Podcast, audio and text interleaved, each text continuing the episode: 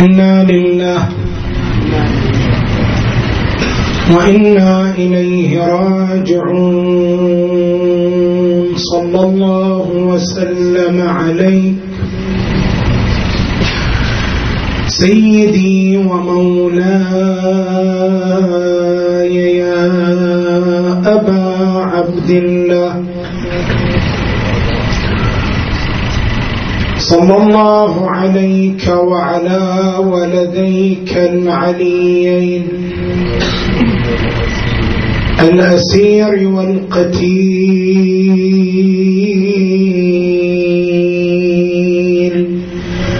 يا غريب. يا مظلوم.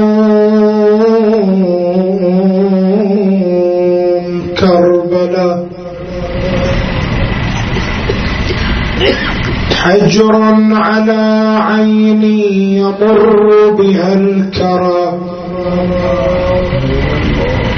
من بعد نازلتين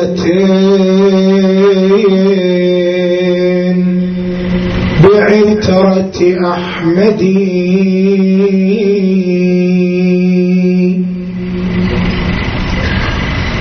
أقمار تمن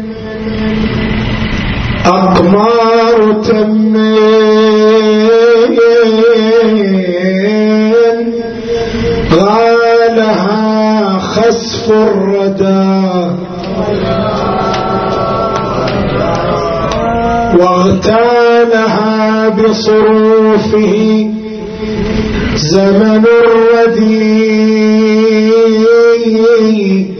شتى مصائبهم فبين مكابد سما ومنحور وبين مصفدي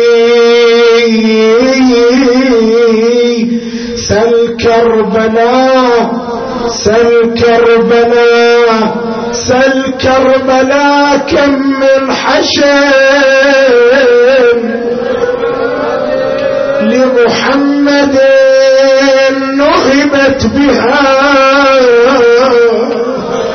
وكم استجنت من يدي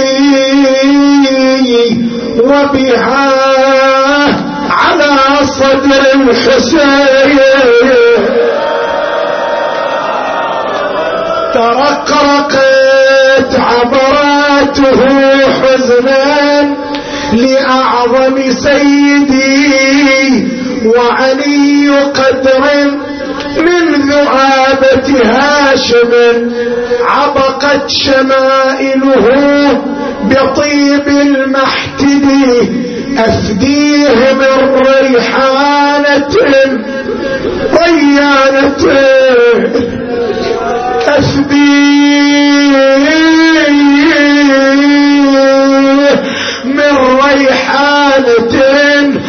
ريانة ما جرى عليها هذه الريحانة جفت بحر ضمان وحد مهندي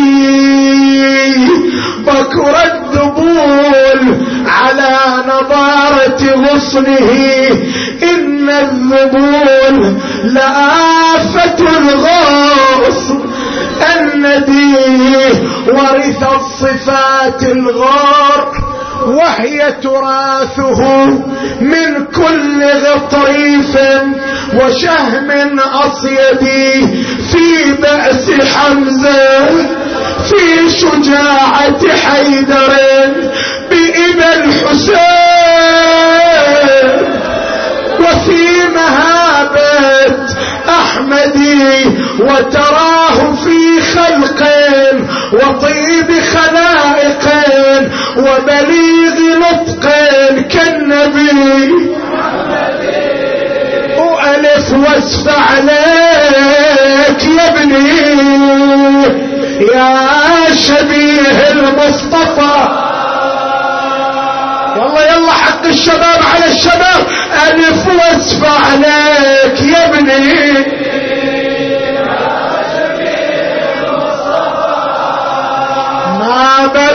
عشرين سنك غاب نورك وانطفى تشبه الكرار جدك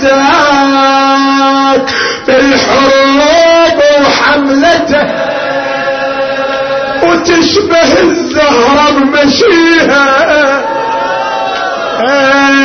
والعمر في قصرته.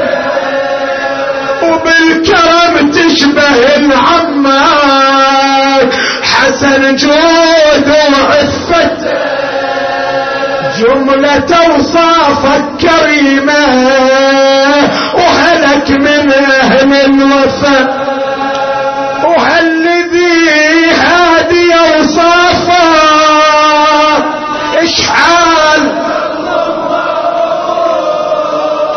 قبول مو قبول هالذي هادي أوصافه.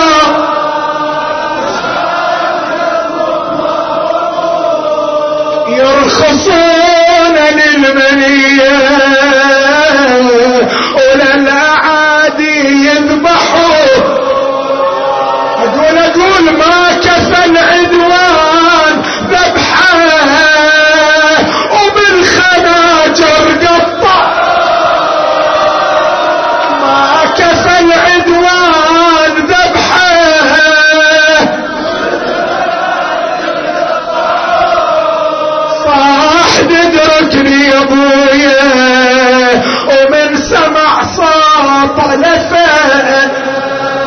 وصل يم ابنه وعنه فرق جموع العدا وانحنى فوق يشمه وفوق زنده والسده وصار يتفقد جروحه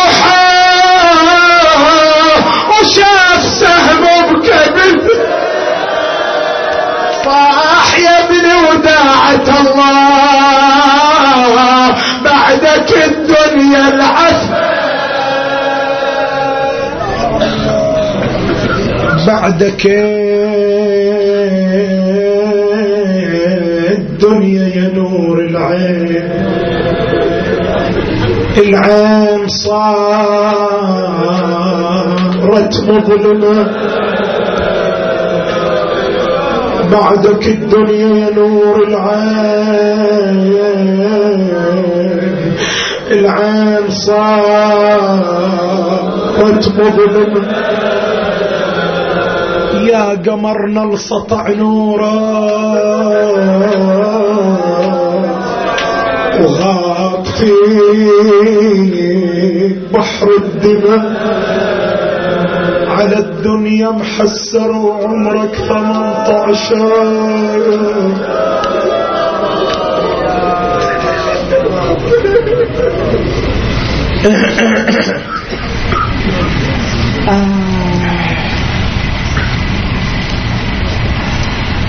إنا لله وإنا إليه راجعون.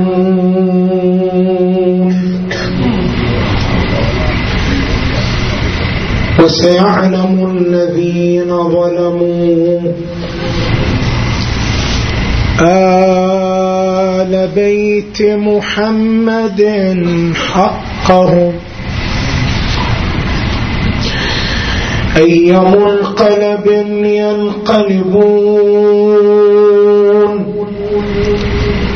والعاقبة للمتقين.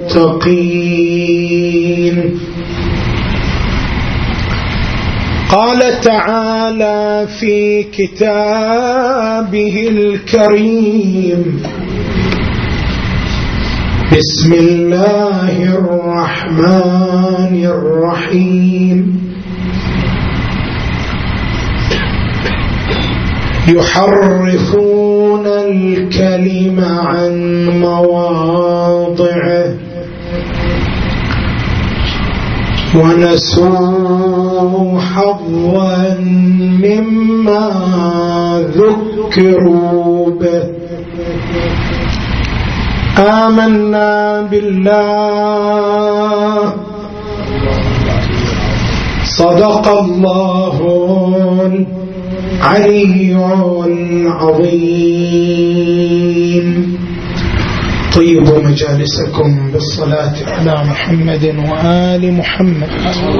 اللهم صل وسلم على محمد وآل محمد اللهم صل وسلم على محمد وآل محمد اللهم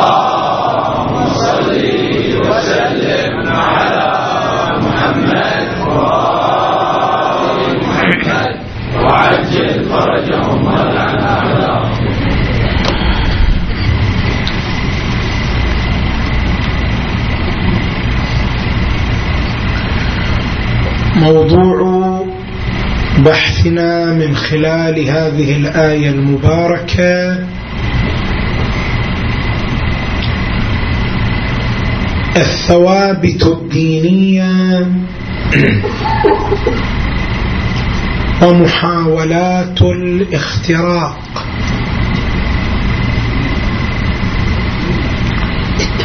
والبحث حول هذا الموضوع نستوعبه من خلال نقاط أربع. النقطة الأولى بيان المقصود من الثوابت الدينية. والثانية بيان أهمية الثوابت الدينية. والثالثة بيان خطورة اختراقها.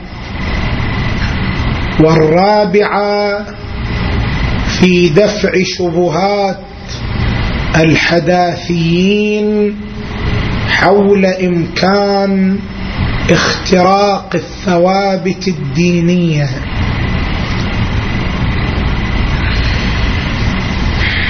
أما ما يرتبط بالنقطة الأولى وهي بيان المقصود من الثوابت.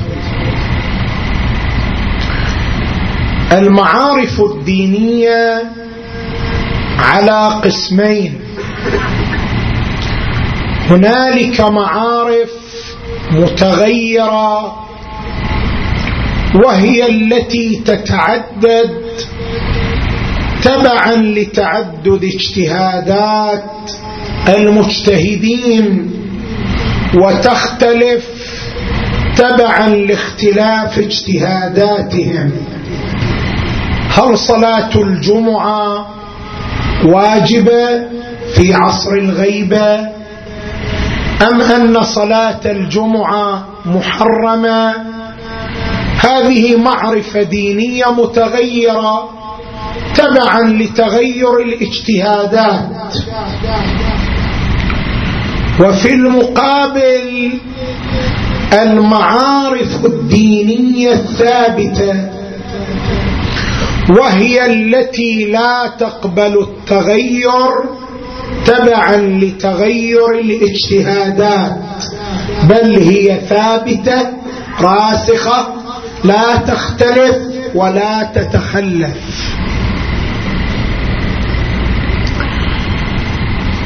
هذه المعارف الثابتة على ثلاثة أقسام.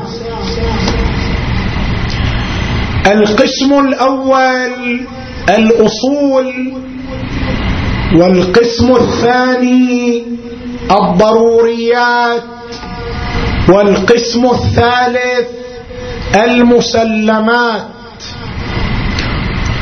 ما هو الفرق بين الأصول والضروريات والمسلمات؟ نجي إليها واحدة واحدة. الأصول هي عبارة عن الأسس التي يبتني عليها الدين أو المذهب. وهذه الأصول على قسمين أيضا. هنالك أصول يعبر عنها أصول الدين وهنالك أصول يعبر عنها أصول المذهب. الفرق بينهما ماذا؟ أصول الدين عبارة عن الأسس التي يبتني عليها الدين بحيث إذا زال أحدها يزول الدين ولا يبقى. وهذه الأصول عبارة عن التوحيد والنبوة والمعاد أيضا على رأي بعض العلماء. والقسم الآخر أصول المذهب وهي عبارة عن الأسس التي يبتني عليها المذهب بحيث لو زال أحدها فإن المذهب يزول بزواله. ومن هذه الأصول الإمامة. الاعتقاد بإمامة أهل البيت عليهم السلام من أسس المذهب الشيعي فلو زال هذا الأصل لزال المذهب وذهب أيضا بزواله. إذا الأصول عبارة عن الأسس التي يبتني عليها الدين أو المذهب بحيث لو زال أحدها أو اختل أحدها يزول الدين أو يزول ماذا؟ المذهب. القسم الثاني الضروريات. ما هو المقصود من الضروريات؟ الضروريات هي الأمور التي يكون ثبوتها ضروريا لدى عامة أهل الدين أو لدى عامة أهل المذهب بحيث لا تحتاج إلى دليل لإثباتها فإنها مما يستدل به لا مما يستدل عليه. هل أوضح لك الفكرة؟ الضروريات عندنا أيضا على قسمين. ضروريات دينية وضروريات مذهبية. المراد من الضروريات الدينية الأمور التي ثبوتها ثبوت ضروري لدى عامة أهل الدين بحيث لا يحتاج ثبوتها إلى دليل. ثبوتها ضروري. مثل ماذا؟ وجوب الصلاة وجوب الحج وجوب الصيام. هذه الوجوبات وجوب الصلاة وجوب الحج وجوب الصيام ثبوتها ضروري باليقين والعلم من غير أن يحتاج إلى ماذا؟ إلى دليل. فما تحتاج إلى دليل يثبت لك أن الصلاة واجبة. لأنه باتفاق المسلمين جميعا أن الصلاة ماذا؟ واجب أمر ثابت بالضرورة لا يحتاج إلى دليل. وضروريات المذهب هي عبارة عن الأمور التي ثبوتها ضروري لدى عامة أهل المذهب بحيث لا تحتاج إلى دليل لإثباتها أيضا. وجود الإمام المهدي أجر الله فرجه عصمة الأئمة عليهم السلام. هذه من الأمور الواضحة والتي ثبوتها ضروري عند كافة أهل المذهب كلمتهم متوارثة جيلا بعد جيل واتفاقهم كابرا بعد كابر على أن الأئمة معصومون على أن الإمام المهدي موجود بحيث أصبحت هذه القضية قضية ماذا؟ ثابتة بالضرورة لا تحتاج إلى دليل. إذا الضروريات عبارة عن الأمور الواضحة الثابتة لدى كافة أهل الدين أو لدى كافة أهل المذهب. نجي إلى القسم الثالث. من الضروري من من من الثوابت الدينية. القسم الثالث المسلمات. شنو المقصود من المسلمات؟ شوف إحنا اكو عندنا تسلسل هرمي. الأصول تأتي في الرتبة الأعلى. الضروريات تأتي بعدها. المسلمات تأتي ماذا؟ بعد الضروريات. المسلمات يعني ماذا؟ المسلمات هي التي اتفقت عليها كلمة علماء الطائفة جميعا بحيث لا ينازع فيها أحد منهم. شوف الفرق بين الضروريات والمسلمات. الضروريات تكون مسل تكون واضحة عند كافة المنتمين للدين أو المذهب. كل الناس. تسأل الصغير والكبير المرأة والرجل الشيخ والشباب قل لهم الصلاة واجبة أو غير واجبة؟ الجميع يقول لك الصلاة ماذا؟ واجبة. ضروريات واضحة لدى كل المنتمين للدين أو المذهب. ولكن المسلمات هي الأمور الواضحة لدى علماء الطائفة بحيث أن كلمتهم متسالمة عليها ولا يختلف منهم أحد فيها مع أنها عند بقية الناس قد لا تكون بهذه المثابة من الوضوح. مثلا الآن قضية الرجعة. أنت تعتقد بأن للأئمة عليهم السلام رجعة؟ هذه الرجعة عقيدة الرجعة هل هي من الضروريات؟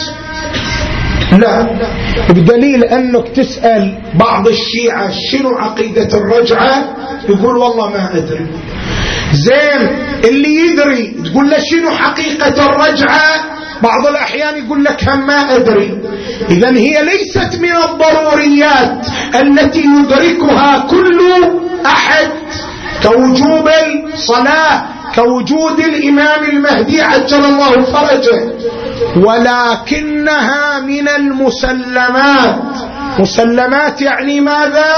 يعني أن كلمة أعلام الطائفة جميعا متفقة على أن الرجعة ثابتة أكو تسالم؟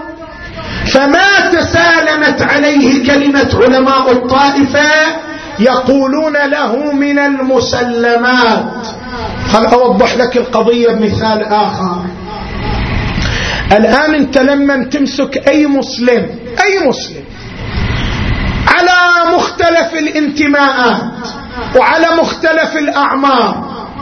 وتقول له شرب الخمر حلال أم حرام؟ تتصور أكو مسلم يقول لك شرب الخمر حلال؟ ما أكو لماذا لأن هذه من الضروريات الدينية. كل من ينتمي للدين كما يدرك وجوب الصلاة يدرك ماذا؟ أن الخمر محرم. لكن بيع الخمر هل هو حلال أم هو محرم؟ تسأل كثير من المسلمين. تحصل عندهم إجابة عن ذلك؟ ما قل ما ندري. قل له شرب الخمر يقول لك إيه حرام. زين بيع الخمر. يقول والله ما أدري. قسم من المسلمين يقول لك ما أدري. لأن مسألة بيع الخمر ليست من الضروريات ولكنها من المسلمات. لأن كلمة علماء الطائفة جميعا متفقة من غير شاك ولا منازع على أن بيع الخمر ماذا؟ حرام. اذا عندنا الثوابت الدينية على ثلاثة أقسام. أصول تأتي بعدها الضروريات تأتي بعدها ماذا؟ مسلمات انجي الآن إلى النقطة الثانية وهي بيان أهمية الثوابت الدينية بنظر الشارع المقدس. هذه الثوابت اللي هي عبارة عن المسلمات وعبارة عن الضروريات والأصول لها أهمية خاصة بنظر الشارع. من وين نستكشف هذه الأهمية؟ من الأحكام الشرعية التي رتبها الشارع على هذه الثوابت. كل واحد من هذه الثوابت الشارع المقدس رتب عليه حكم. وهذه الأحكام تكشف لنا عن أهمية هذه الثوابت. شلون؟ أجي اولا إلى أصول الدين. اصول الدين تسأل الشارع المقدس ما هو حكم من ينكر أصلا من اصول الدين؟ واحد يقول أنا ما أؤمن بالتوحيد أو لا أؤمن بنبوة النبي صلى الله عليه وآله. هذا لما تسأل الشارع عن حكمه جواب ماذا؟ أنه خرج عن ربقة الدين محكوم بالكفر. بعد عند شبهة ما عند شبهة أصول الدين من أنكر واحدا منها فقد ارتد وخرج عن ربقة الدين. هذا حكم شرعي مترتب على ماذا؟ على أصول الدين. أجي إلى أصول المذهب. هذا اثنين. أجي إلى أصول المذهب. تسأل الشارع ما هو حكم من أنكر أصلا من أصول المذهب. يجي واحد يقول والله أنا مو ملزم أعتقد بإمامة الإمام علي عليه السلام. مثل ما الآن بعضهم يقول يقول الإمامة بعد رسول الله صلى الله عليه وآله. ما نص عليها النبي صلى الله عليه وآله. تقول له طيب حديث الغدير. يقول لك حديث الغدير. ما يدل دلاله صريحة على إمامة أهل البيت على أن الإمام علي هو الإمام. ما يدل على ذلك. زين النتيجة. النتيجة يقول صحيح هو الإمام علي أولى. يعني لو خلوه كان زين أولى. بس هم ما خلوه. سووا ذنب شرعي يقول لا ما سووا. لأنهم معذورين. ما فهموا من النبي أن الإمام علي هو الإمام. فهم معذورين ما ارتكبوا ذنب شرعي. النبي لا حدد الإمام. حتى يقيم الحج عليهم وهم ما ارتكبوا خلاف أوامر النبي لما جعلوا غير الإمام علي صلوات الله وسلامه عليه. وبالتالي فإن إمامة الإمام علي عليه السلام ليست ليست من الأساسيات الدينية بحيث أن من لم يؤمن بها يخرج عن ربقة المذهب. هذا الإنسان بمجرد يقول هذا الكلام حتى لو هو عنده شبهة. الحكم الشرعي أن من أنكر أصلا من أصول المذهب يخرج عن ربقة المذهب حتى لو عليه عمامة شيعية.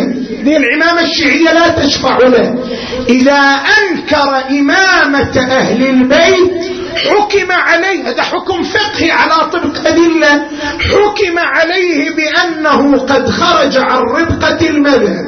ما أقول عن ربقة الإسلام لا تفهم كلامي خطأ. عن ربقة المذهب. زين. انجي هذا اثنين. ثلاثة ضروريات. ما هو حكم من أنكر ضروريا من الضروريات؟ واحد جا قال صلاة واجبة. أو واحد يجي يقول أنه مثلا الإمام المهدي عجل الله فرجه مو موجود بعد لم يولد. أصلا وجود الإمام المهدي خرافة مثل ما يقول بعضهم. من أنكر ضروريا ما هو حكمه الشرع أيضا مخلي إلى حكم.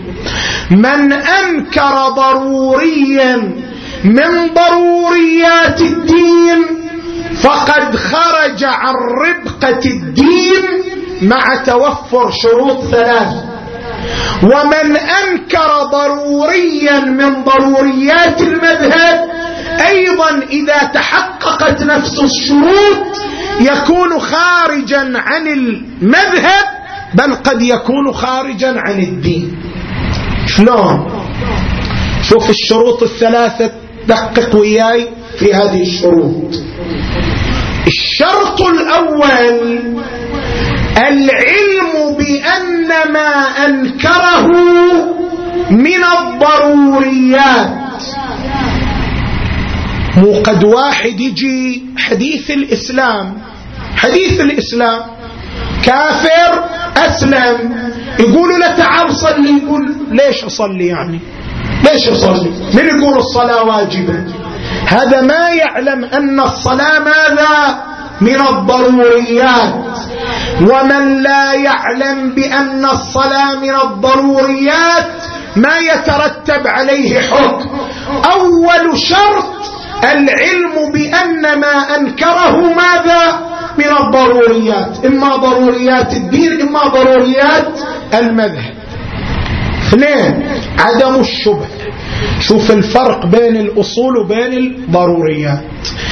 في الأصول بمجرد أن ينكر يخرج عن ربقة الدين أو المذهب. عنده شبهة أو ماذا؟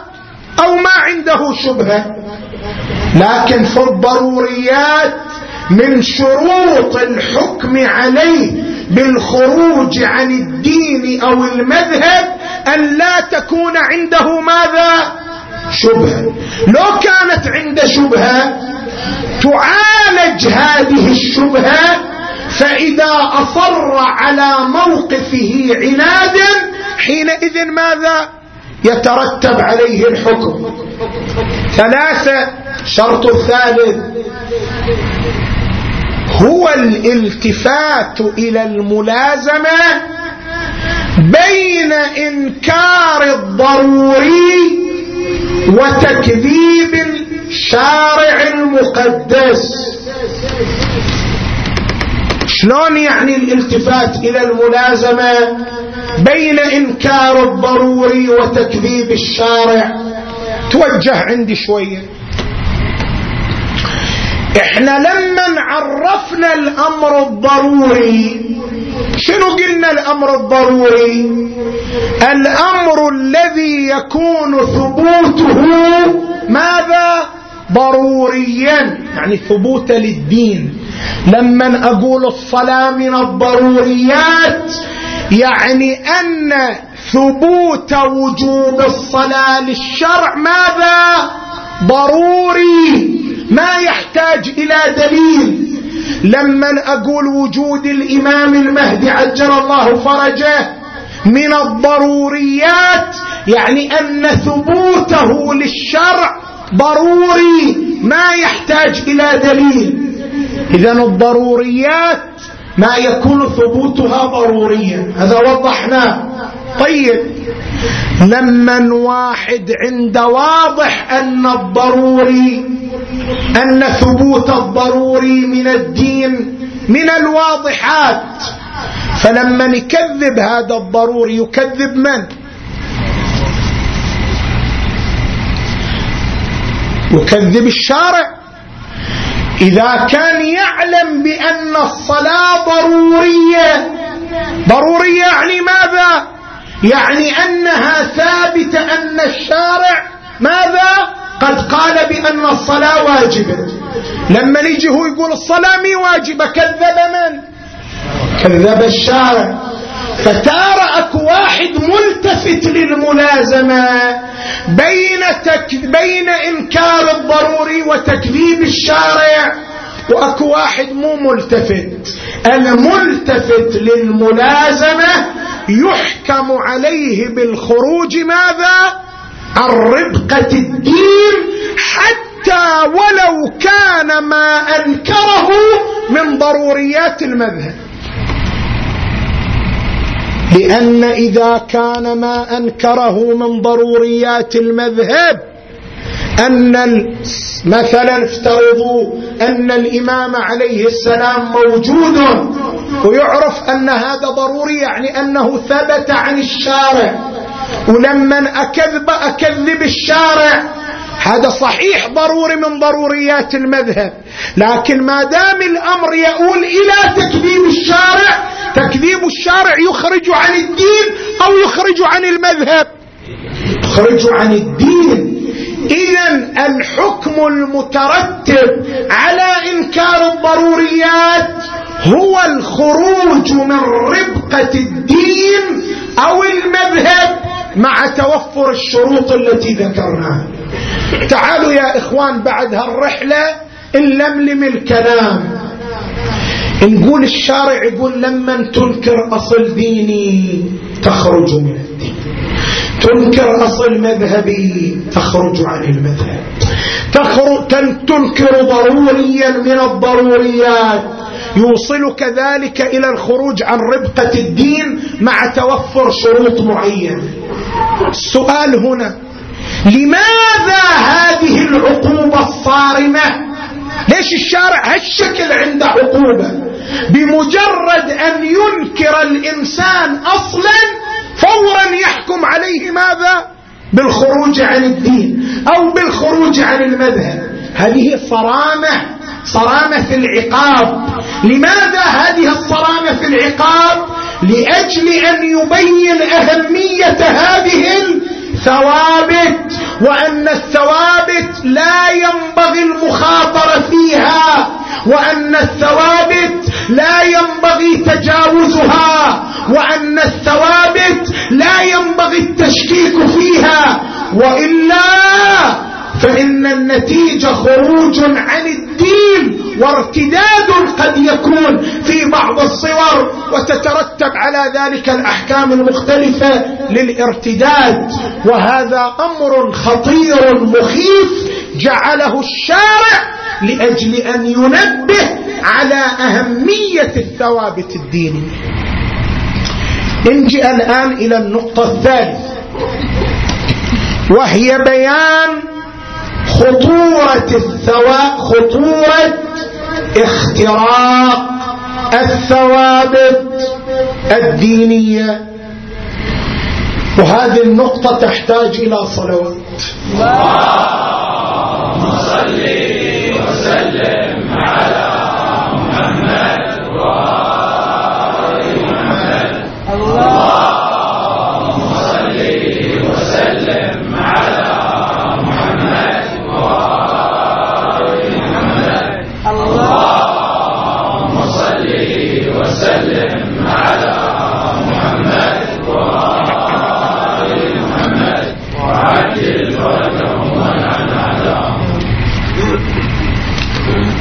أنا طبعا أتحدث الآن عن موضوع خطير بالغ الأهمية ولكن لعل البعض لا يستشعر أهمية هذا الموضوع.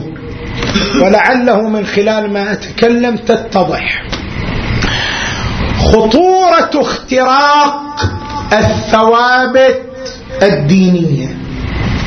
طبعا الآن المرحلة التي نعيشها للأسف الشديد مرحلة التغيرات مرحلة العولمة هذه المرحلة الدين يتعرض فيها إلى مواجهات إلى حملات تشكيك إلى حملات تحريف وهذه الحملات ليست حملات صغيرة بحيث أن الإنسان يرى أن هذا الأمر اعتيادي لا حملات. مخطط لها كبيرة بالغة الخطورة ومن جملة المآسي التي نعيشها ومن جملة الحملات المثارة حول الدين حملة اختراق الثوابت الدينية شلون حملة اختراق الثوابت الدينية يعني أنت الآن الحمد لله عايش سنوات سامع يوم من الأيام واحد يقول لك النبي مو نبي؟ ما سامع. سامع يوم واحد يقول لك ترى الصلاة واجبة؟ مسلم يعني أقصد واحد مسلم. سامع منه يقول لك صلاة واجبة؟ سامع من واحد مسلم يشكك في وجود الله سبحانه وتعالى يقول لك لا الله ما موجود فلان كذا. الحملة مي حملة صريحة. شوف هذه حملة اختراق الثوابت. مو يجيك ويقول لك ماكو نبوة ماكو إمامة ماكو إمام مهدي موجود. لا هذه الحملة مدروسة. تطرح بعناوين مختلفة. سأذكر لك عنوان. من العناوين التي تتردد أخيرا عنوان تاريخية النص. شنو عنوان تاريخية النص؟ عنوان تاريخية النص يعني أن آيات القرآن وأحاديث النبي صلى الله عليه وآله وتعاليم الإسلام بشكل عام محكومة بظروفها التاريخية. النبي لما قال الزاني يرجم هذا في ذاك الزمان محكوم بظرف الاجتماعي. النبي لما قال السارق تقطع يده هذا أيضا محكوم بظرف التاريخي. كلها الآيات والروايات محكومة بزمانها وما تسري إلينا. تاريخية النص مآلها إلى إنكار ماذا؟ إنكار الثوابت. يعني بعد آيات القرآن وما اشتملت عليه ليست موجهة لنا. وما أكو شيء ثابت حدده النبي لا يتغير. لا ذيك الأمور اللي حددها تختص بماذا؟ بزمانه. أما زماننا لا مو لازم نلزم نعمل بذلك. هذه محاولة بثوب زائف بثوب آخر محاولة غير صريحة. يجيك واحد مثلا يقول لك ما عندنا ضرورات مذهب. وينكر الضرورات المذهبية. تقول له وجود الإمام المهدي ضرورة مذهبية. عصمة الأئمة ضرورة مذهبية. أن الأئمة اثنا عشر إماما ضرورة مذهبية. وهكذا يقول لك لا ما عندنا ضرورات مذهبية.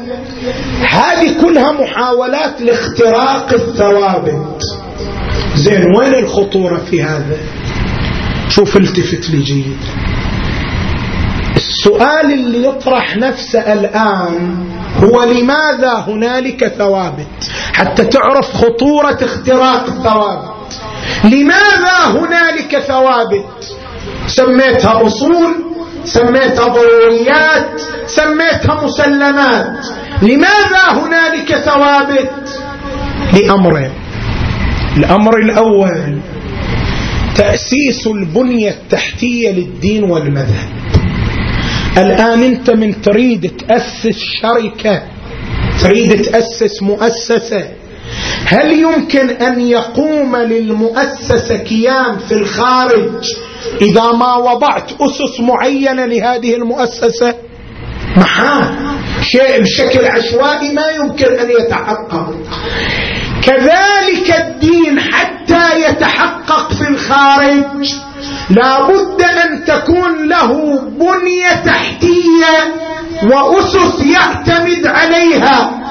الشارع شلون يحقق دين ومتدينين وإسلام ومسلمين يقول ترى عندي أسس. التوحيد أساس. النبوة أساس. اللي يعتقد بهذين يصير إلى يصير عنوان عنوان مسلم. يتحقق الإسلام ويتحقق المسلمون في الخارج. لما نجي الشرع يقول إمامة أهل البيت أساس. من اعتقد بها صار شيعيا. لما وضع هالأساس وجو الناس اعتقدوا بالإمامة وجد ماذا؟ وجد التشيع.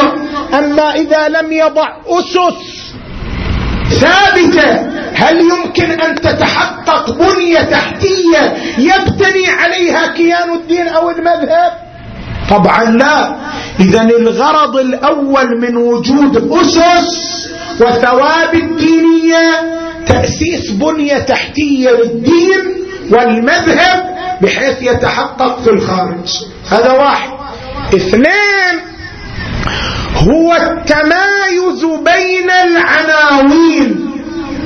شلون يعني التمايز بين العناوين؟ هذا شيء جدا مهم. انت الآن من ترجع إلى القرآن. تشوف في القرآن أكو عناوين وأكو آثار مترتبة على هالعناوين. توجه وياي شوية أرجوك. أكو عناوين واكو يعني حتى لو مجاملة جامل نتوجه عنده أكو عناوين وأكو آثار مترتبة على هالعناوين.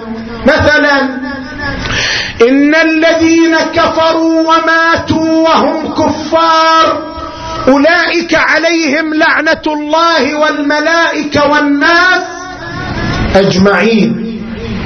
من الع... شنو العنوان هنا؟ كافر. شنو الأثر اللي ترتب عليه لعنة الله والملائكة والناس؟ أجمعين.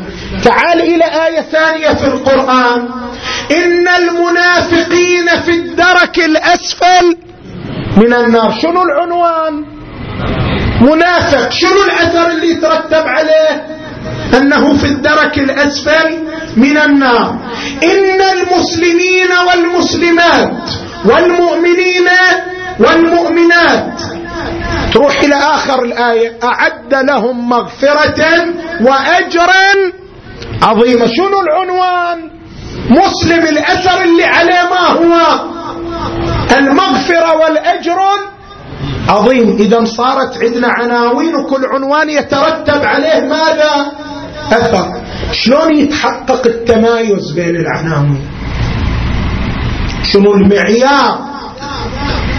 معيار وجود ثوابت دينية توحيد من اعتقد به صار ماذا؟ مسلما. فأعد له مغفرة وأجرا عظيما. من لم يعتقد به صار ماذا؟ كافرا. فعليه لعنة الله. إذا التمايز بين العناوين يتوقف على وجود ثوابت دينية بهذه الثوابت يتميز عنوان عن عنوان. انت كشيعي ما الذي يميزك عن غيرك؟ إمامة أهل البيت اعتقادك بإمامة أهل البيت. إذا لما وجد هالثابت الديني صار مائز بينك وبين ماذا؟ غيرك. عرفنا ليش وجود ثوابت في الدين؟ زين. لما نيجي واحد يخترق هالثوابت أصول يشكك فيها والضروريات يشكك فيها. على المدى البعيد يعني بعد ثلاثين سنة بعد خمسين سنة الصلاة مو واجبة الحاج مو واجب النبوة العاد مو ثابت. ها؟ العادل مو ثابت. إمام المهدي مو موجود. العصمة مو ثابتة. تبقى بنية تحتية للدين أو المذهب؟ تذهب. يبقى تمايز بيني وبين الكافر؟ ما يبقى. تختلط الأوراق. ويندثر عنوان الدين أو المذهب. شايف مدى خطورة الموضوع؟ اختراق الثوابت على المدى القريب أو البعيد. لو فتحنا الباب له يعني لو فتح المجال له لهدمت البنية التحتية للدين أو المذهب ولم يكن ما يوجب التمايز بين العناوين فيختلط الحابل بالنابل بكرة المسيحي والمسلم شيء واحد. يعني النبوة مو ثابتة. شو اللي يميز المسيحي عن المسلم؟ ما يبقى شيء. هذا يعتقد بالله وهذا يعتقد بالله. والنبوة مو ثابتة. إذا اثنين هم في الهوى سوا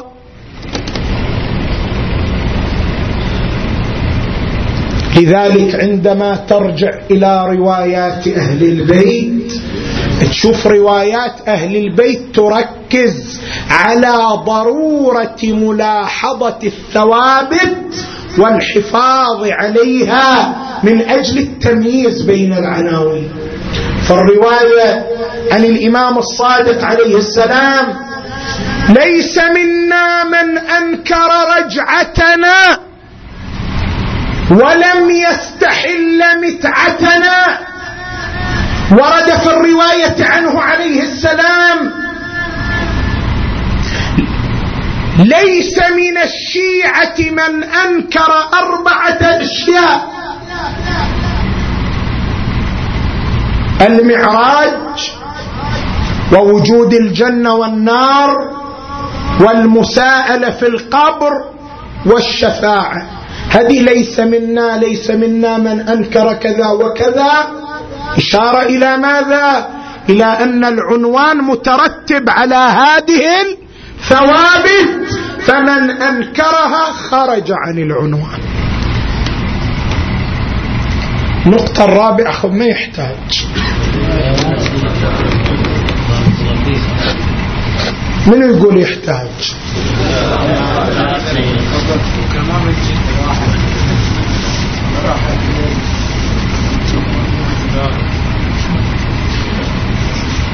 إذا تكونوا وياي أنا أحكي. إذا أشوف يمين شمال واحد منزل رأسه واحد ثاوى واحد فلان بعد أقطع الموضوع. اتفقنا؟ وانتو خليني أعلمكم عن مشاعر الخطيب. مو بس المستمع عندهم مشاعر. خطيب هم عنده مشاعر. تدري هذا الخطيب لما نشوف واحد هتش مسوي أعظم على رأسه من واحد يضربه بعمود؟ هذا أعظم عليه من كل ذلك. يعني نشوف عدم انشداد معه بس أنا ما أدري عن كل الخطبات هذا أتكلم عن نفسي. أتكلم عن نفسي. إذا تريد تأذيني سوي هالشكل. إيه اللي يريد ياخذ ثواب يأذيني سوي هالشكل. صلوا على محمد وآل محمد.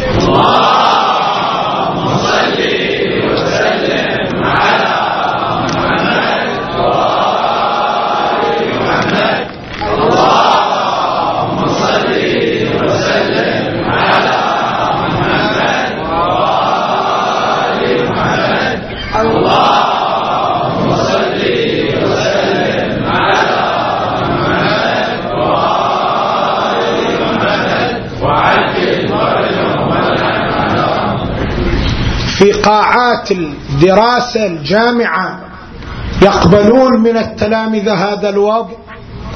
مدرس يقبل من التلميذ يشوفه هو يشرح سبورة وذاك وكان ما يعني يقبل. وإذا أنتم ما تقبلوا على تلامذتكم سوياكم هالشكل. ليش تقبلوا سويا هالشكل انجي إلى النقطة الرابعة تعرض لها باختصار. هذا قضاء حق بيني وبينكم حتى على قولتهم مناصفة.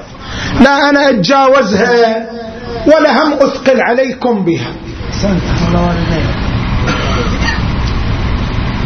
النقطة الرابعة دفع شبهات بعض الحداثويين. حول إمكان اختراق الثوابت. مو قلنا الآن شلون أن اختراق الثوابت أمر خطير؟ زين. هنالك بعض الحداثويين يطرح الآن فكرة أن الثوابت لا مانع من اختراقها. ليش مخلينها منطقة حمراء؟ منطقة محظورة لا أحد يتجاوزها. ليش ما نقدر نشكك في وجوب الصلاة؟ ليش ما نقدر نشكك في وجود الإمام المهدي؟ ليش ما نقدر نشكك في عصمة الأئمة؟ لما الثوابت منطقة حمراء لا يجوز تجاوزها. تقول له طيب أنت تريد الآن تخترق الثوابت شلون تخترق الثوابت مع أنها ثوابت يفترض أنها ثابتة؟ يقول لك ها عندي طريقتين. لمحاولة الاختراق. طبعا التركيز على الضروريات. الأصول أمرها مشكل ما يمكن اختراقها لكن الضروريات. فإذا اخترقت الضروريات المسلمات صار أمرها أسهل. قل له شلون تخترق الضروريات؟ يقول لك أولا أولا هذا الضروري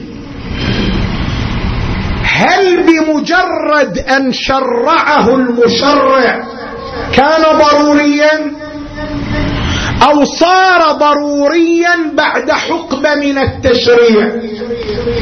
يعني الشارع من قال الصلاة واجبة كانت من الضروريات عند جميع المسلمين.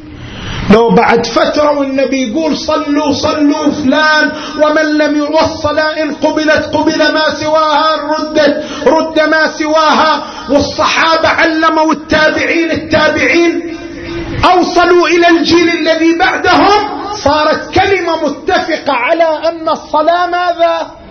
واجب. ضروري. ولد ضروري أو بعد ذلك صار ضروري؟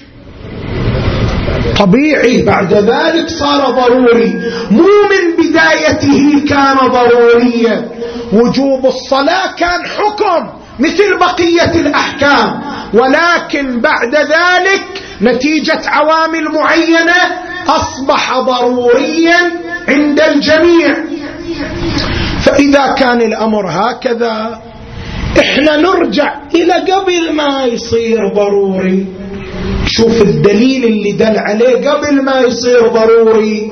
هذا الدليل فعلا دليل صحيح أم دليل غير صحيح؟ ماكو مشكلة حينئذ. فإذا شفنا الدليل مو صحيح عرفنا أن الضروري بني على شيء غير تام وإذا عرفنا أن الدليل صحيح عرفنا أن الضروري بني على شيء تام.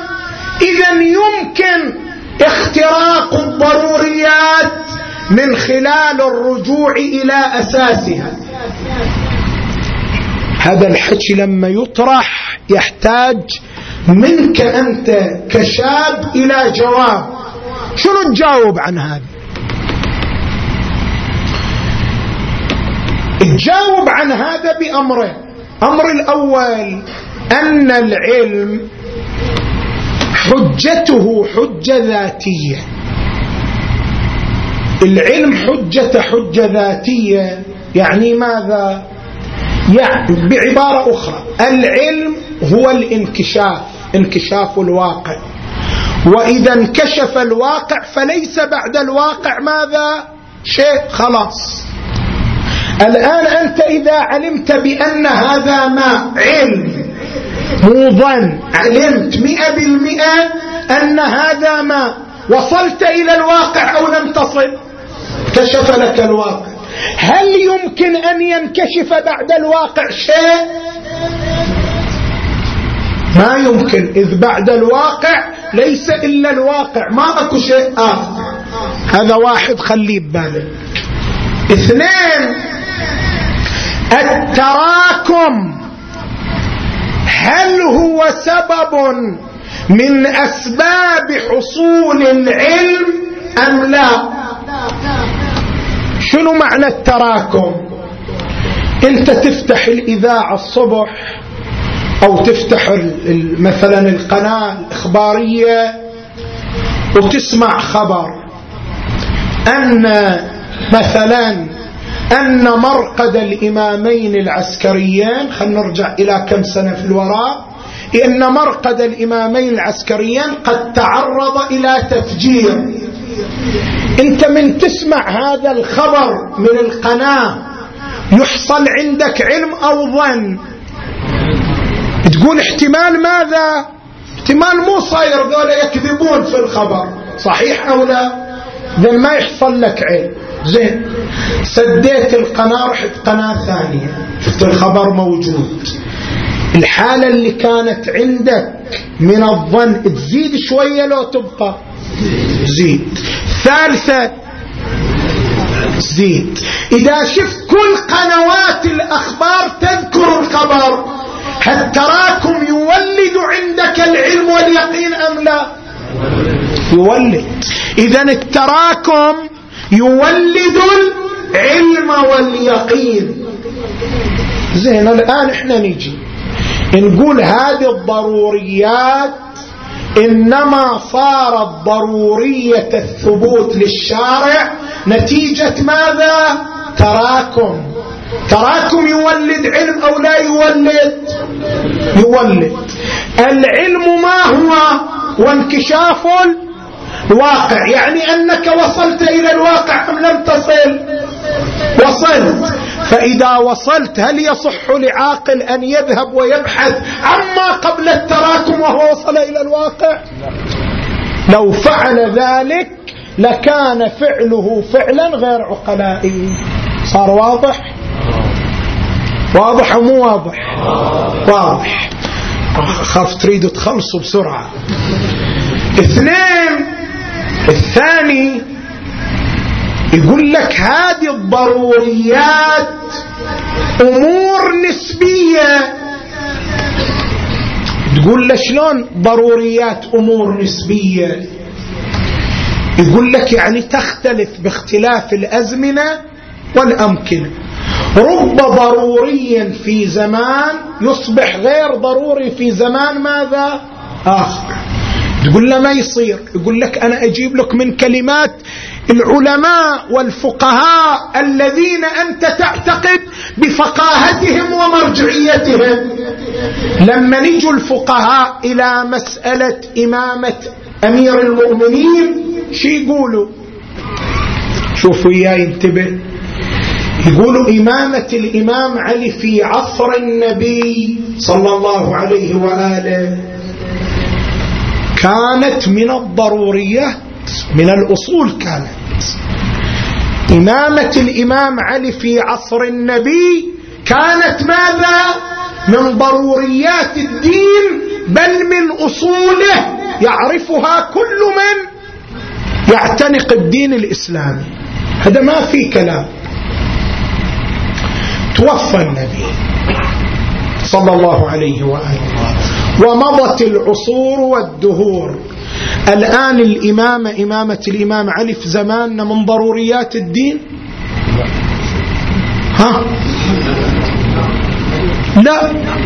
تسأل كثير من المسلمين. تقول لهم الإمام هو بعد رسول الله. الإمام علي شي يجاوبوا لا. إذا ليست من ضروريات ماذا؟ الدين. شوف وجوب الصلاة. كان في زمن النبي من الضروريات وبقى إلى الآن من الضروريات الدينية عند جميع المسلمين.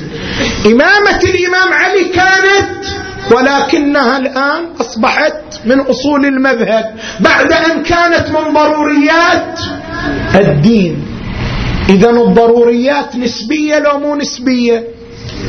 نسبية نسبية يعني قابل تتغير لو مو قابل تتغير. فإذا ما هو المانع من أن نخترق الضروري؟ لا كان هو الضروري بطبيعته يقبل ماذا؟ التغير. فما هو المانع من اختراقه؟ حتى تقول الضروري له حصانة. التفتوا. خلاص هذا ختام المجلس. إحنا نقول نعم. الضروريات نسبية قد تتغير بسبب عوامل معينة. شلون؟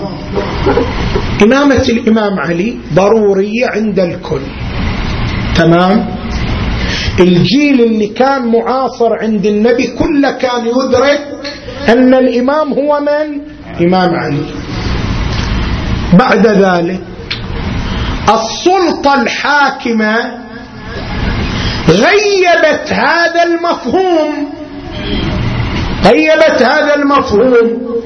الجيل اللي جاء بعد الجيل الأول هل استلم المفهوم منه كما هو أو غيب هذا المفهوم؟ غيب.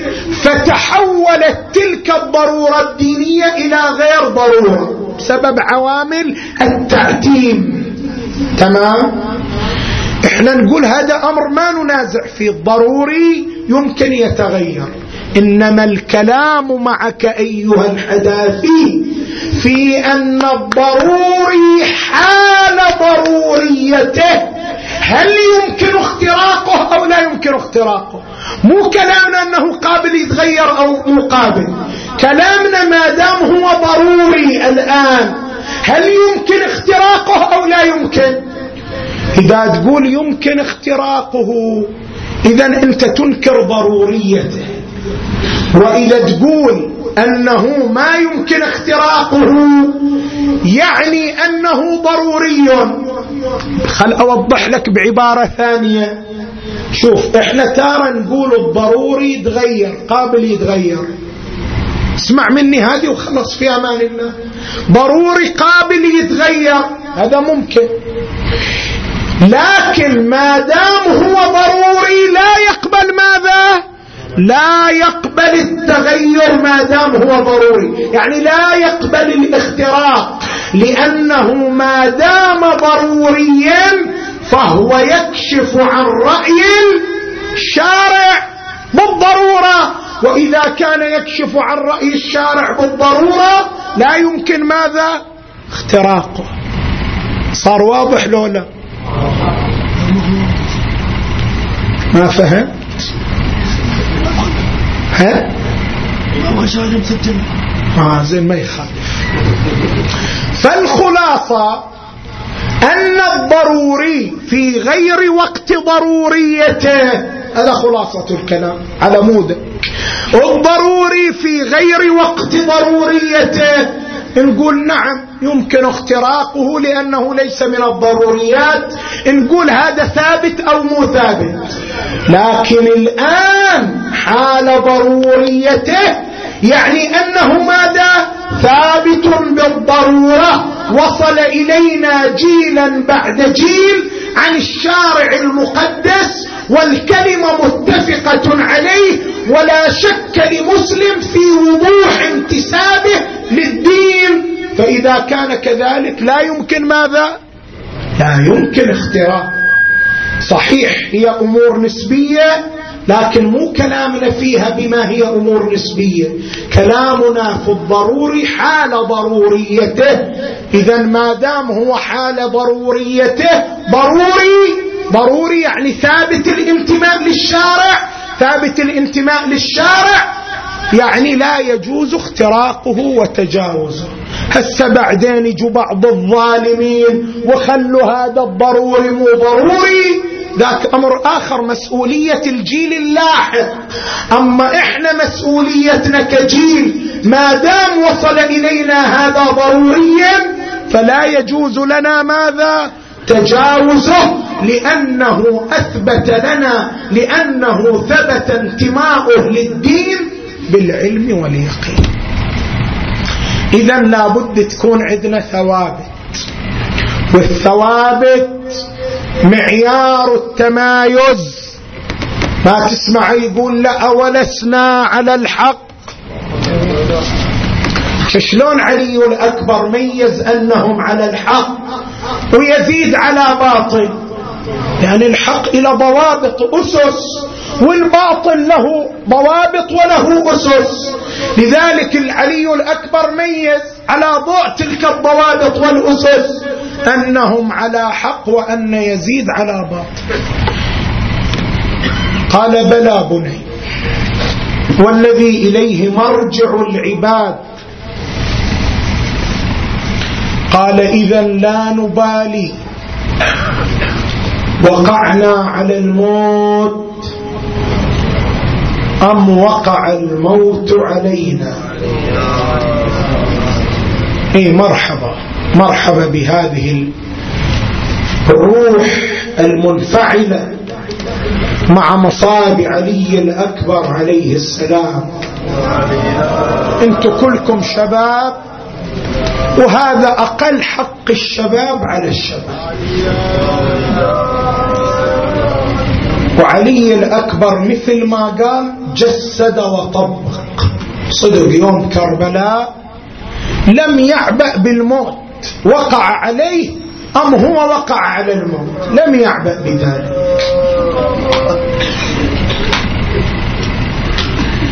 خرج إلى المعركة. وخرجت معه روح الحسين.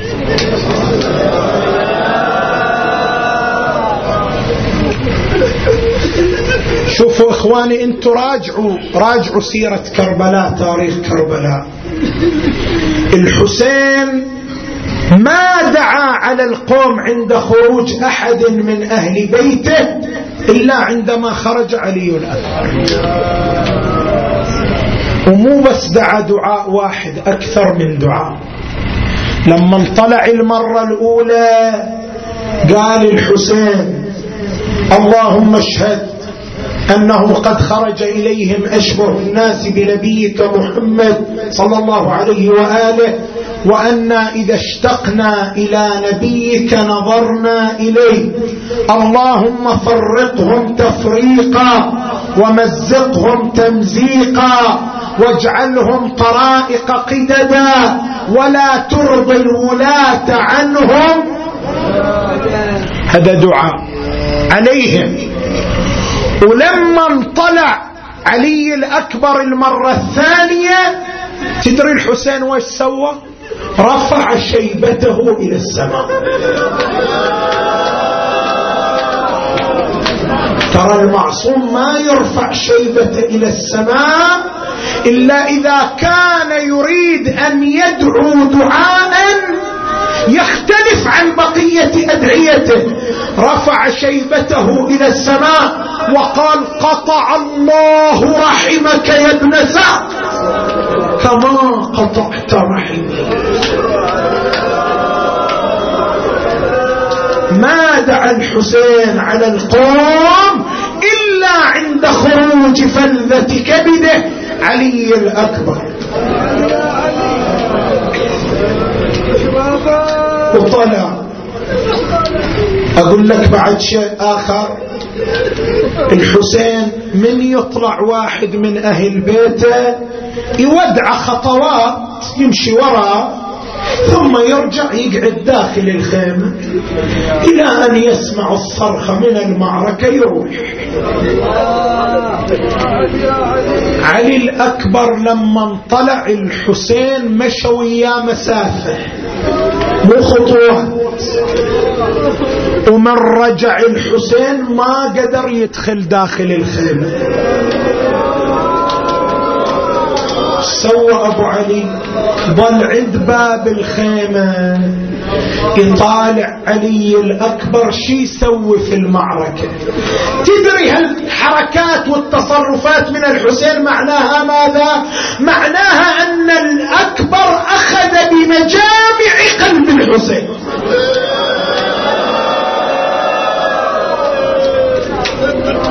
وليلى تنظر إلى وجه أبي عبد الله. شوف استبشار علمت أن ولدها انتصر. شوف تغير علمت أن ولدها في مكروه شوية وإذا وجه أبي عبد الله قد تغير.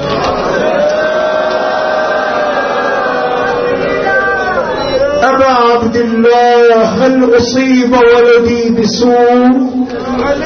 قال لا يا ليلى.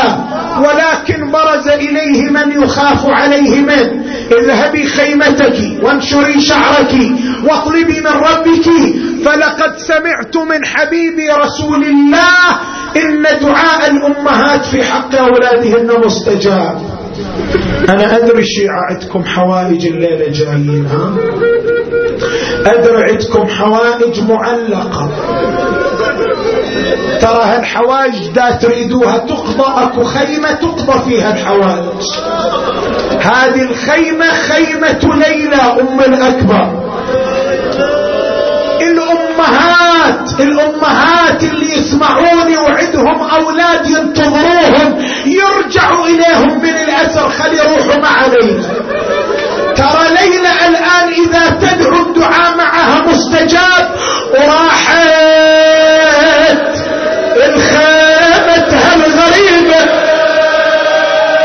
لا هذا مو مقبول منك ما أسمع صوت أنا. وراحت.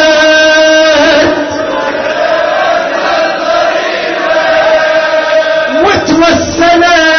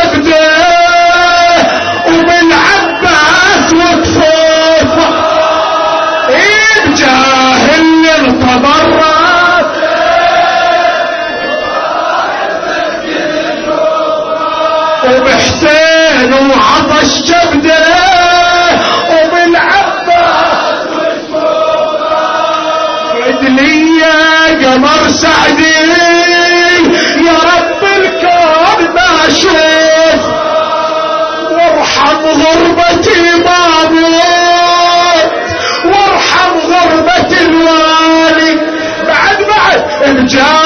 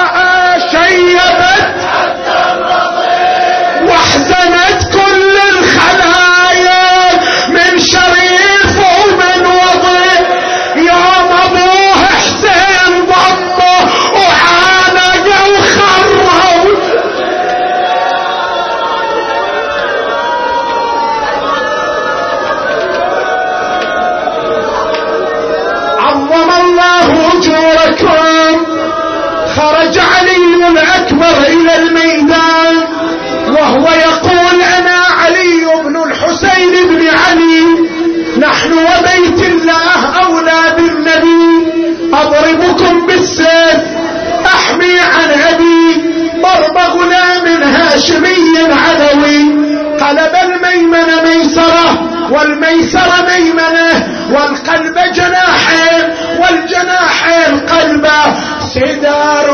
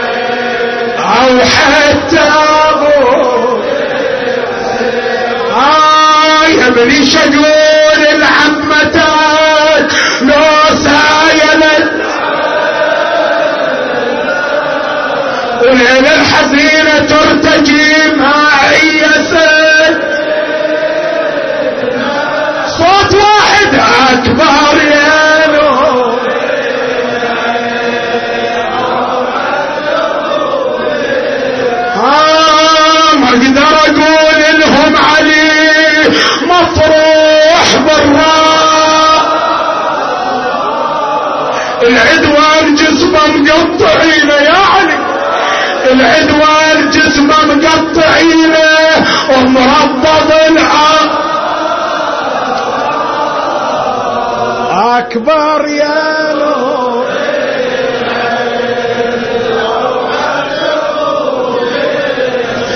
بعد هذا بيت إلى الذين فقدوا شبابا ها خلي يتذكروا شبابهم. قوم العزيز تغمضي. عينه يا ليل قوم العزيز تغمضي. عينه يا ليل وعن حرة الغبرة المذلل قوم ينشي أكبر يا نور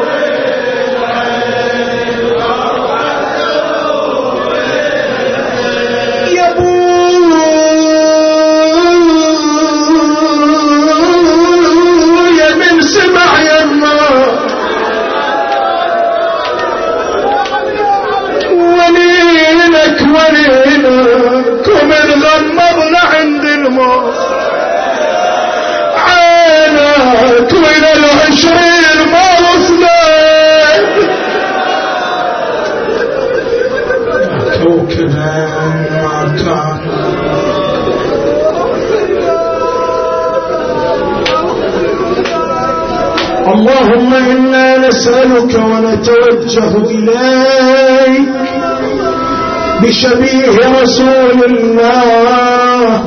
فرج عنا بتعجيل فرج مولانا صاحب العصر والزمان. اجعلنا من أنصاره وأعوانه والممهدين لظهوره والمقومين لسلطانه والمستشهدين بين يديه وتحت لوائه. اللهم بحقه وبحق عمه وبحق آبائه فرج هموم المهمومين. واقض حوائج المحتاجين وفك الأسرى والمسجونين واشف مرضى المؤمنات والمؤمنين سيما المنظورين واحفظ مراجع الدين والعلماء العاملين وإلى موت العلماء الأعلام والمؤسسين والحاضرين نهدي للجميع ثواب الفاتحة تسبقها الصلوات.